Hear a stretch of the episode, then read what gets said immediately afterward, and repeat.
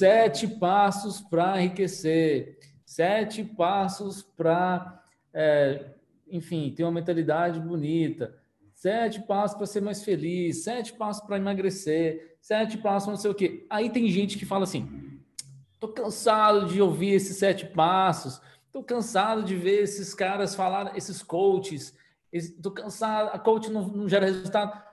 Parabéns, o Paulo acabou de dizer que é exatamente que não é para todo mundo. Então, se você não acredita em passos para chegar ao sucesso, se você não acredita que você tem que fazer uma coisa de cada vez ou seguir certas determinações para chegar em algum lugar, parabéns. O Paulo acabou de dizer antes da gente falar dos sete passos que não é para você.